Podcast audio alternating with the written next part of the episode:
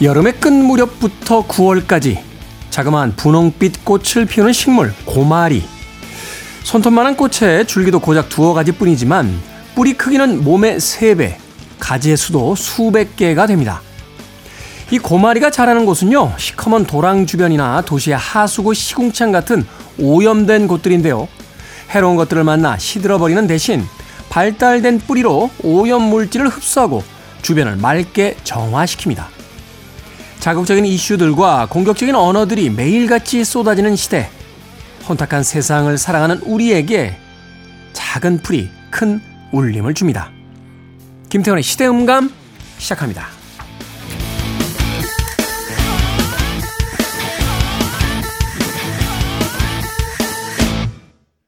그래도 주말은 온다. 시대를 읽는 음악 감상의 시대음감 김태훈입니다.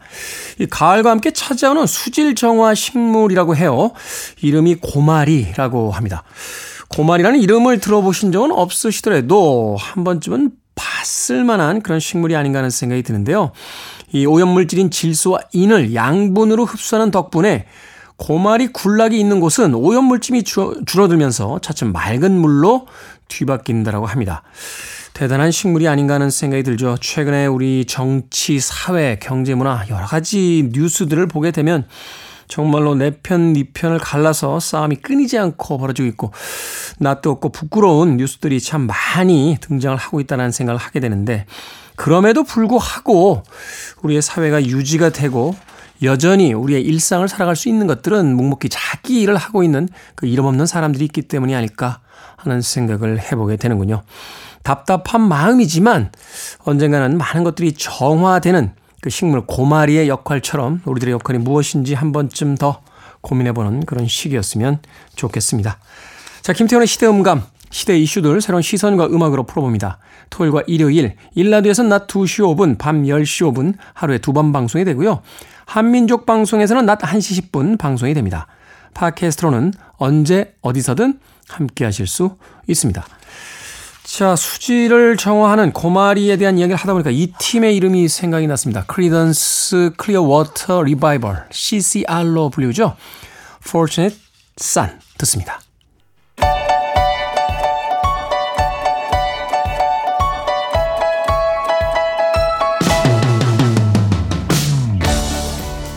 우리 시대의 좋은 뉴스와 나쁜 뉴스, 뉴스 Good and Bad, KBS 문화복지부의 정세배 기자 나오셨습니다. 안녕하세요. 네, 안녕하세요.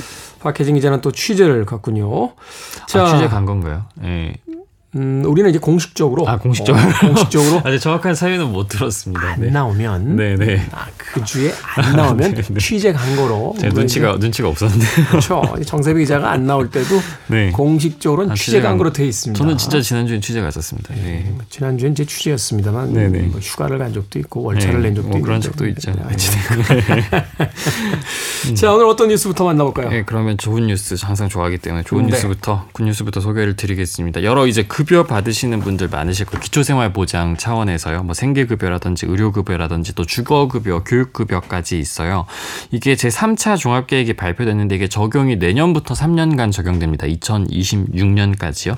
이 중에 좀 특기할 만한 내용들이 있어가지고 제가 좀 들고 와봤어요. 먼저 생계급여가 대상자가 제일 많으니까 설명을 좀 드리면요. 생계급여. 예, 이게 원래 이제 기준이 중위소득 그러니까 이제 전 국민의 소득을 쭉 나열했을 때 가운데 있는 게 중위소득이거든요. 그렇죠. 그거 이제 30%를 기준으로 이제 지급을 했었는데 이 중위소득 기준이 7년 만에 내년에는 이제 32%로 오르고 2026년에 35%까지 아. 올라요. 그러면 자동으로 적용 대상이 늘어나는 거죠. 확대한다는 얘기죠. 그렇습니다. 그래가지고 아마 3년 뒤 2026년에는 지금보다 한 20만 명 넘게 늘어나서 한 180만 명까지 혜택을 받을 수 있을 것 같다. 이런 내용이 좀 들어가 있어요. 이게 7년 만에 늘었다는 게 좀 특히 할 만한 부분인 것 같아요. 물가 인상도 되고 했으니까. 그동안 그런 게 좀 상당히 있었죠. 근데 그동안 이게 늘지 않았던 거고 그래서 이게 안 와닿으실 것 같아서 1인 가구 기준으로 좀 말씀드리면 네.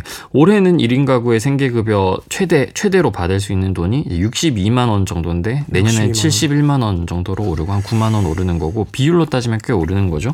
비율로는 그런데 좀 아쉽긴 하네요. 그렇죠. 사실은. 이게 정말 최 최저를 기준으로 하는 거라서 또 4인 가구 기준으로 했을 때는 올해는 162만 원이었는데 183만 원 정도까지 는다. 이렇게 4인 가구가. 예, 4인 가구 기준으로는요. 그렇게 두 가지 좀 설명을 드렸고 그거보다 제가 좀 눈에 띄었던 건 이건데 자동차 있잖아요. 자동차. 자동차. 근데 그동안 이제 급여를 너무 받아야 하는 처지에 놓여 있는 상황인데도 자동차가 있으면 저도 이번에 처음 알았는데 소득에 그대로 반영돼. 예를 들어서 자동차가 뭐 차량 가격이 천만 원이라면 이게 월 소득이 천만 원으로 잡히는 거예요. 연 소득도 아니고.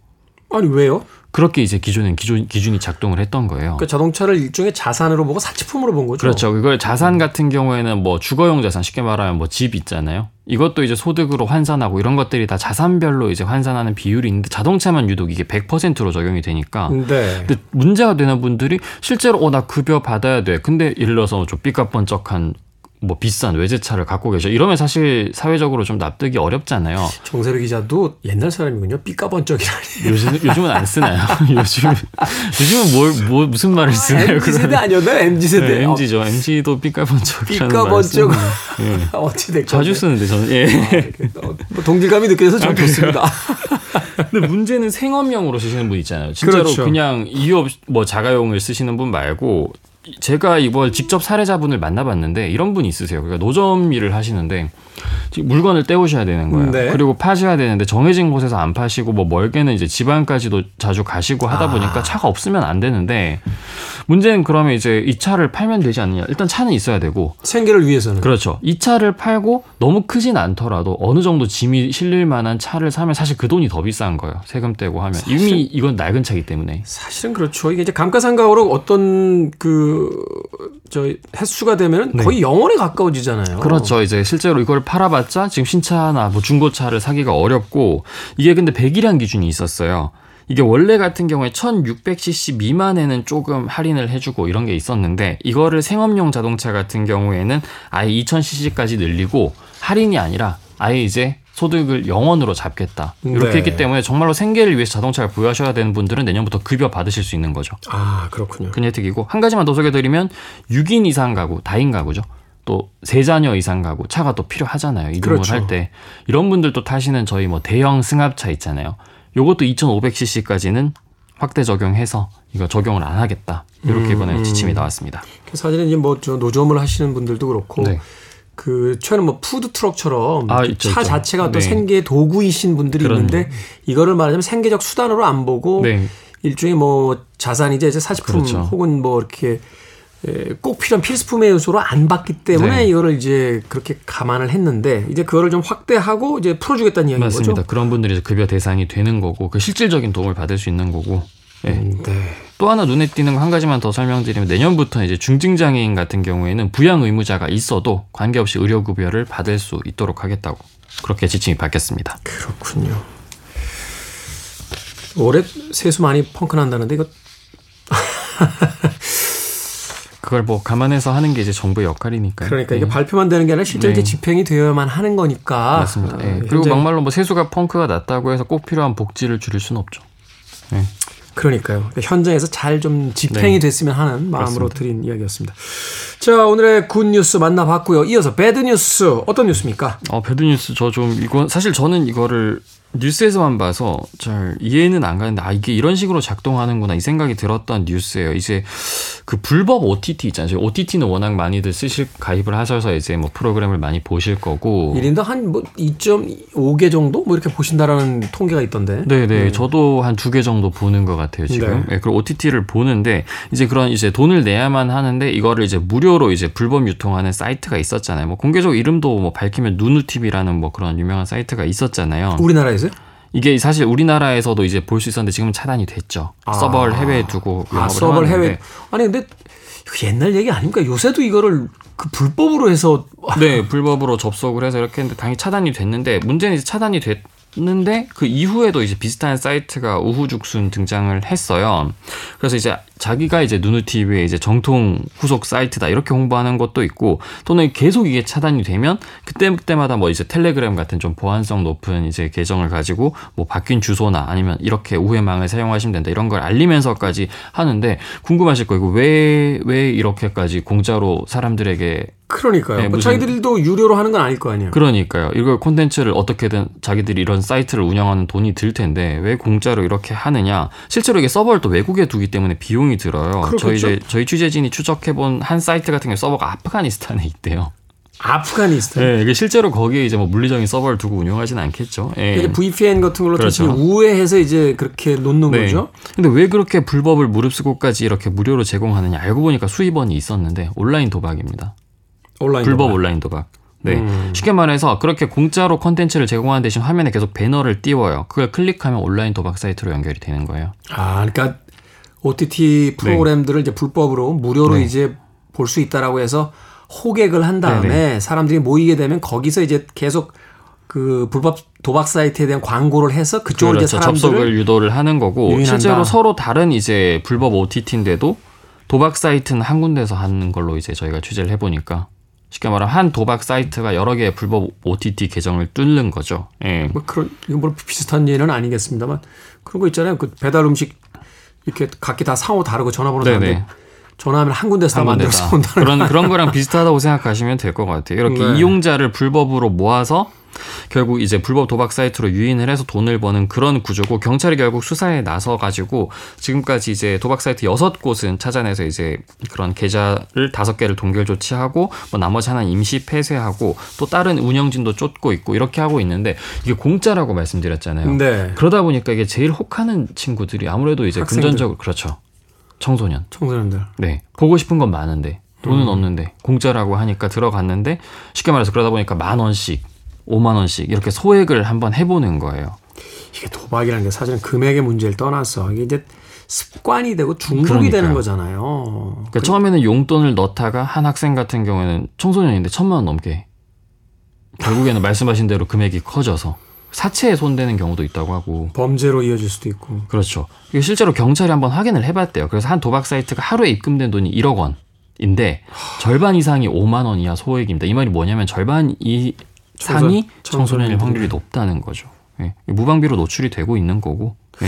이 도박 사이트 같은 경우는 거의 마약처럼 다뤄야 되는 거 아닙니까? 그렇게 이... 실제로 이제 너무 이것도 중독이잖아요. 말씀하신 대로. 그렇죠. 이게 사실 음. 이제 마약 중독하고 다를 게 없죠. 그렇죠. 중독이라는 것 그러니까 기제가 똑같고 또 이게 이제 어, 좀 극단적으로 이야기하면 한 인간이 수십 년 동안 살아온 인생을 한 번에 무너뜨릴 수 있는 거거든요. 이거는 분명히 진료를 어. 받아야 되고 실제로 진료받는 청소년도 좀 늘고 있대요. 그리고 여기에 이제 어린 시절부터 빠져들게 되면 정상적인 어떤 노동 활동을 할 수가 없는 거 아닙니까? 그렇죠. 이렇게 일확천금에 이제 어떤 기대감이 이제 있다 계속해서 보면 계속해서 남게 네. 되기 때문에 그렇죠. 이게 사실 서버가 아까 말씀드렸듯이 다 해외에 있고 또 대포 계좌 쓰기 때문에 수사가 쉽지도 않아요. 이게 한, 방송통신심의위원회가 1년에 4만 개 넘게 차단을 한대요, 도박 사이트를. 네. 그런데도 더 생긴. 그러니까 네. 그만큼 돈이 된다는 거겠죠. 안 들어가는 수밖에 없습니다. 음. 최근에 좀 흉흉한 뉴스들이 많습니다. 뭐 전국구 뭐 MG 조폭들 뭐 조폭. 뭐 단합대회도 네. 있다는 등 뭐 이런 이야기까지 뉴스에 지금 들락날락 하고 있는데 이 범죄에 대한 부분들 좀 더 뿌리가 깊어지기 전에 좀 차단들을 해야 되는 게 아닌가 하는 또 생각이 드는군요. 명절 때 고스톱 치십니까? 아 저는 아예 칠 줄 모릅니다. 정말로 어렵더라고요. 좀못 배우겠더라고요. 아주 네. 좋은 신랑감이 아닌가 하는 생각이 듭니다. 어머니가 싫어하세요. 자 지금까지 뉴스 구덴베드 정세배 기자와 함께했습니다. 고맙습니다. 감사합니다.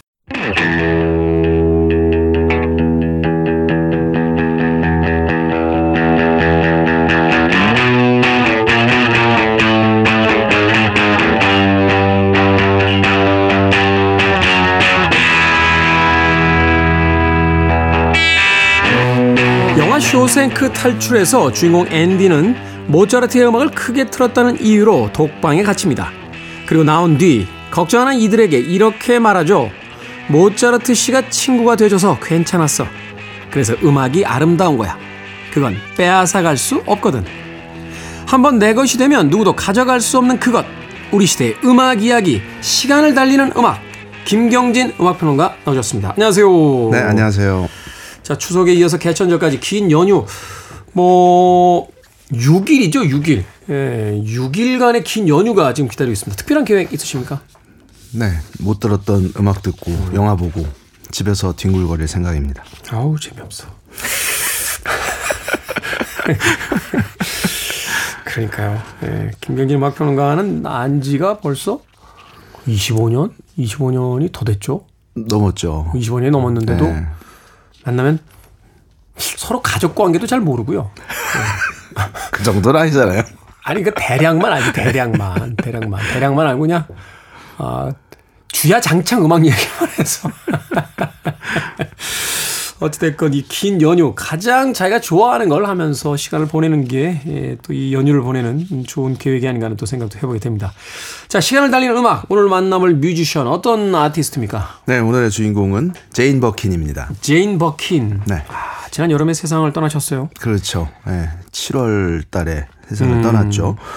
이 제인 버킨 하면 많은 사람들이 사실은 이 가수나 혹은 또 영화 배우로서의 모습보다는 가방 이름으로 또 많이 알고 있는 그 유명하죠 H사의 네. H사의 그 유명한 그 네. 음, 제인- 버킨백이라는 제인 버킨백. 예. 네.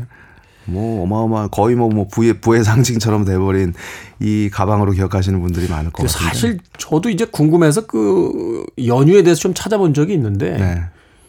이게 뭐 그렇게 부의 상징으로서 출발한 게 아니잖아요. 그냥 아유 아이도 키우고 뭐 하는데 가방 가방이 불편해요 하니까 그냥 아 그래요? 그러면 많이 들어갈 수 있는 가방. 아 그렇죠. 예. 거기서 시작이 됐다는데 이게 뭐 웬만한 그 소형차 자동차 한 대 값이 나오니까 네. 비행기 안에서 우연히 만났다는 아, 뭐, 뭐, 거잖아요. 그 회장과 같이 같은 자리에서.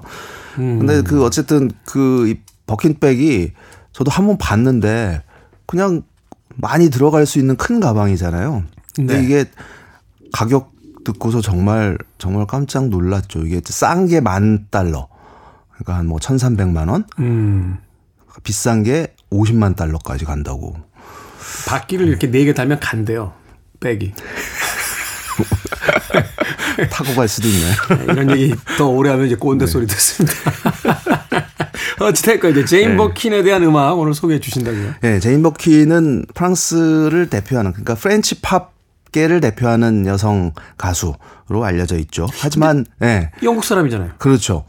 영국에서 태어나서 영국에서 살았고 근데 이제 제인 버킨이라는 이 인물이 프랑스로 건너오게 된 계기가 있습니다. 세르주 네. 갱스부르라는 인물 덕분에 물론 이제 그 전에 그 영화 오디션 때문에 프랑스로 왔다가 같이 이제 갱스부르와 같이 캐스팅이 되면서 인연이 시작이 된 거죠. 네. 근데 그때가 이제 1968년이었고 제인 버킨 이제 20대 초반 시절의 일인데 그냥 바로 불꽃이 튀었고 둘은 어 거의 뭐 지금까지도 세기의 커플로 불릴 정도의 그런 이제 연인 관계로서 또 음악적인 파트너 관계로서 오랜 시간을 함께하게 됩니다.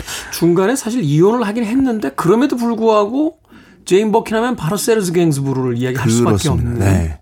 근데 둘이 결혼을 한 적은 없어요. 아 그렇군요. 파트너로만 그냥 연인 관계로만 지냈고 물론 이제 그 사이에 딸도 있었죠. 샬롯 샬롯 갱스부르. 딸도 있었지만 어쨌든 그 12년간의 파트너십 그 관계가 지속이 되었지만 어, 이 관계가 끝난 후에도 갱스부르가 세상을 떠날 때까지 어, 제인 버킨의 여러 앨범들의 곡을 써주고 프로듀스를 해주고 근데 세르주 갱스부르는 당시에 프랑스 웬만한 여배우들은 다 앨범을 만들어준 사람이라. 그렇죠. 예.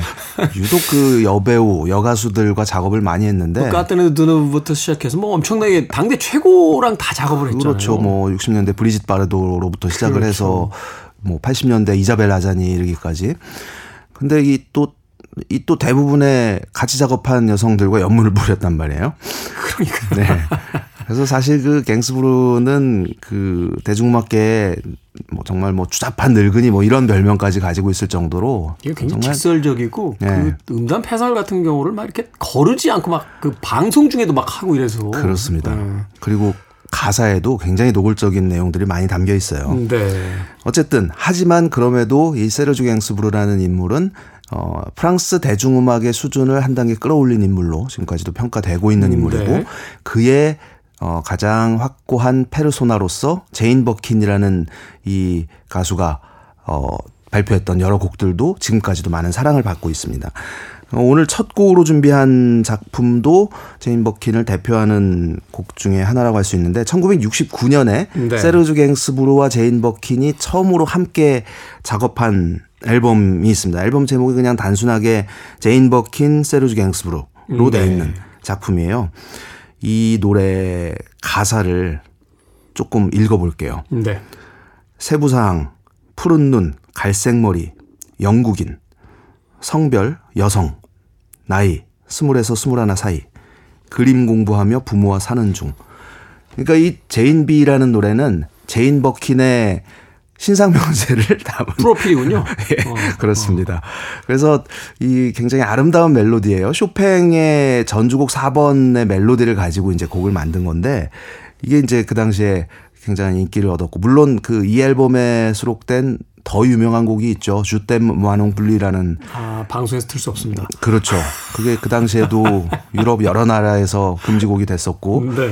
뭐 50여 년이 지났지만 지금도 방송에서 들기엔 네. 네, 적합하지 않은 가사보다는 허밍이 더 많죠. 그렇죠. 허밍인데 네. 너무 감정을 담은 허밍이 싫어.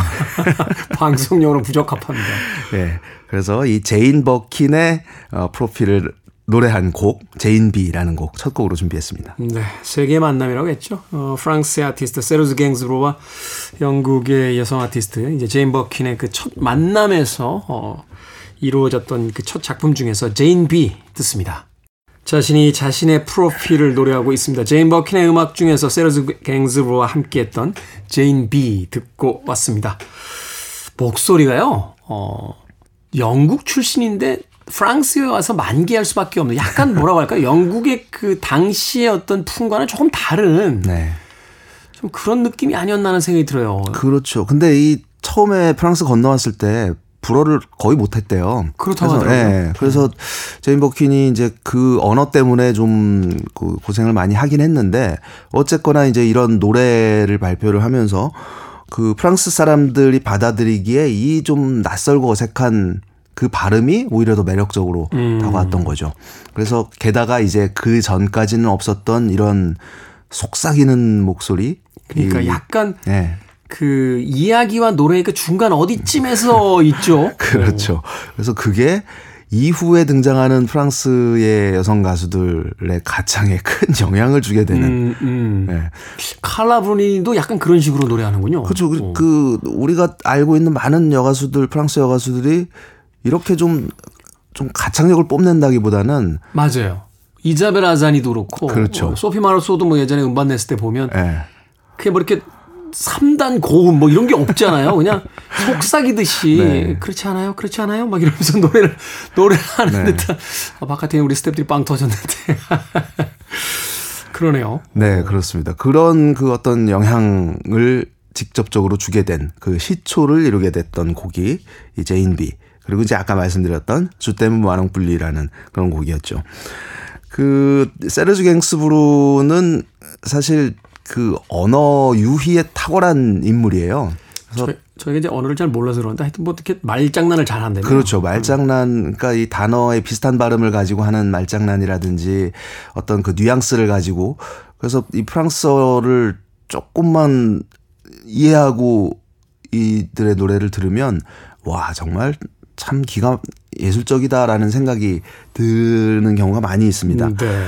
이 지금 들으실 디두다라는 곡도 마찬가지인데 사실은 이 노래는 1973년에 발표됐던 곡인데 네. 이 노래는 가사가 거의 없습니다. 그냥 디두다, 디두다. 이 의미가 없는 이야기잖아요. 네, 그냥 Di Doo Dah도. 이걸로 그냥 계속 가다가 방송에서는 또 이야기하기가 좀 껄끄러운 그런 내용이 등장을 합니다. 넌 좀 조금 노골적이라 관심 있으신 분들은 한번 검색해 보시면 나올 거예요. 네. 그래서 근데 이제 이 뭐 사실 그다지 의미 없는 이것도 뭐 제인 버킨의 신상에 관한 내용이 잠깐 담겨 있기는 한데 어 이 노래도 70년대 제인 버킨의 대표곡으로 손꼽힐 만큼 큰 사랑을 받았었고 1977년에 발표했던 그 Yesterday, Yes a Day라는 네. 어, 곡이 있어요. 이게 이제 대표적인 말장난이잖아요. 그렇죠. Yesterday, Yes a Day. 예, 그렇습니다. 네.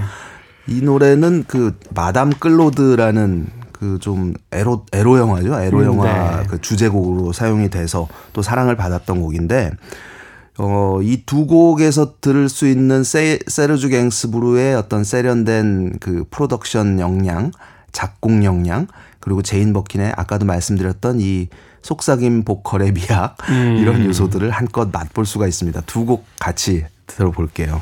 네.